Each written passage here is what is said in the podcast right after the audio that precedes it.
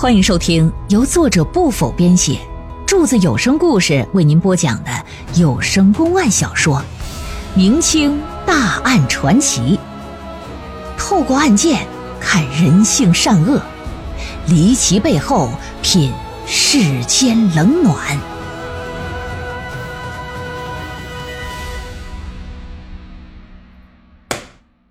桌子上是什么呀？什么玩意儿呢？一一套陶土烧制的茶具。毛伯才平时喜欢喝茶，家里自然少不了茶具。巧合的是什么？朱大人也好这一口，又看这茶具挺精致，哎，不是街上随便几个钱就能买着的。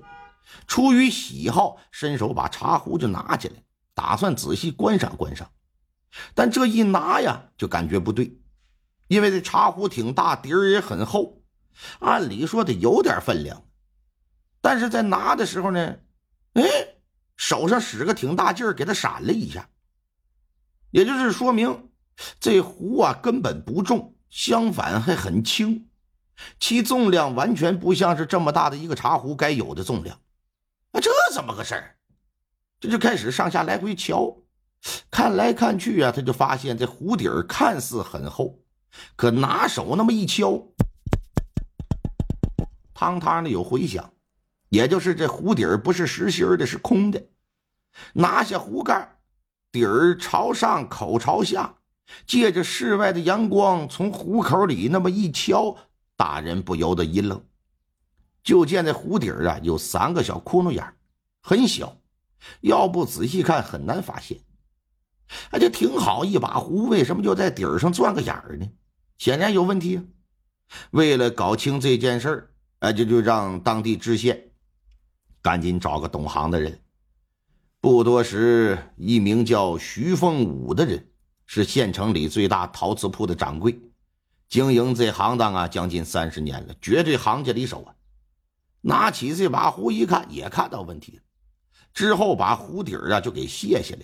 发现这壶底儿有个夹层，夹层里竟然还有二十几粒耗子药，这耗子药跟袁氏嘴里的那个是一模一样。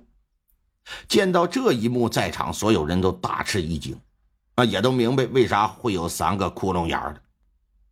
当壶里边倒上水的时候，热水会把夹层里的耗子药给泡化，那么喝水的人呢，必然会中毒而亡。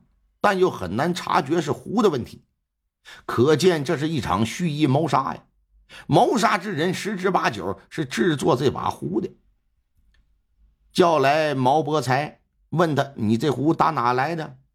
毛伯才说：“不知道啊，我家先前没这道茶具。”又叫来老太太，啊，老太太说：“啊，是这么个事儿。大约七天前，城东延记陶土铺的掌柜严光明。”拿着这茶具来家了，说呀，这是他的新作。平时这我儿经常关照他生意，无以为报啊，特意送过来个茶具聊表心意。此外呢，呃，他还表示说这茶壶有养生功效，嗯，说等我儿回来，一定要给他沏上一壶好茶品品。见茶壶是严光明送的，大人让人去拿的。把人押到毛家之后，大人拿着茶壶就问：“说这是怎么回事？你最好如实招来，否则本官是定不饶你。”严光明一看自己精心设计的茶壶被拆穿了玄机，不由得是一声叹息：“嗨，说大人呐，您是真精明啊！事到如今，小人哪敢隐瞒？我如实交代，怎么个事？”去年五月份，因为囤货的缘故，这小子急需一笔资金，可当时又周转不开，这就跟毛伯才借了五百两银子，谈好了利息，写了借条，说一年之后偿还。到了今年五月，也就是案发前，毛伯才到安国进购药材这一趟之前，这就到了还钱的日子，哎，他就去找他要钱。原本这钱呢，严光明可以还，他早就准备好了。可前几天有个朋友拉他赌博，一时糊涂就去了，不成想一分没赢，五百两银子全砸了。因此这哪有钱还饥荒啊？毛伯才一看没钱，就挺恼火，说：“说好了，一年之后肯定还的，也有借条啊！你这办的是什么事啊？我还想拿这钱多进点药材呢。你这如今还不上，我这怎么办？哪怕是不给我利息，你把本金给我也行啊。可这实在拿不出来，这边又确实需要这笔钱。哎呀，这对于严光明言而无信的做法就非常不满，因此啊，在这个。严记陶土铺的门口是大吵大闹，把这严老板好一通埋汰，那损的脸像茄子皮色似的。当时左邻右舍买货的客人全都看到了，弄得严老板无地自容，那恨不得找个地缝钻进去。关于借钱这种事啊，无论是借钱这主是什么人啊，因为什么事借钱，借多少，被借的这位呢，一定要想清楚。你要真想帮对方一把，那就要遵循借少不借多、借近不近远的这个原则。人家跟你张回嘴，你们关系又不错，往往是你一分不借不合适。要借太多呢，你可能也拿不出来啊，也可能担心要钱的时候是个问题，所以就少借点，既给对方面子，同时又可以控制风险。另外，最好是借给身旁的人，要钱也方便。要真离着你百八十里远的，将来要钱也是个事儿。他要是诚心不给你，躲着你，你想找他都费劲。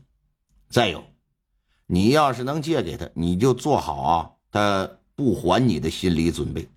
真有一天还不上，你也不会失望。否则你压根就干脆别借，不然这钱借出去，对方还还不上，你还想要，最终把关系都搞臭了，这就得不偿失。毛伯才显然就没想明白这个道理，他把严光明羞臊一顿走了，但是严老板心里可就记恨上了。之后就琢磨我怎么才能报复他，我还能不还钱？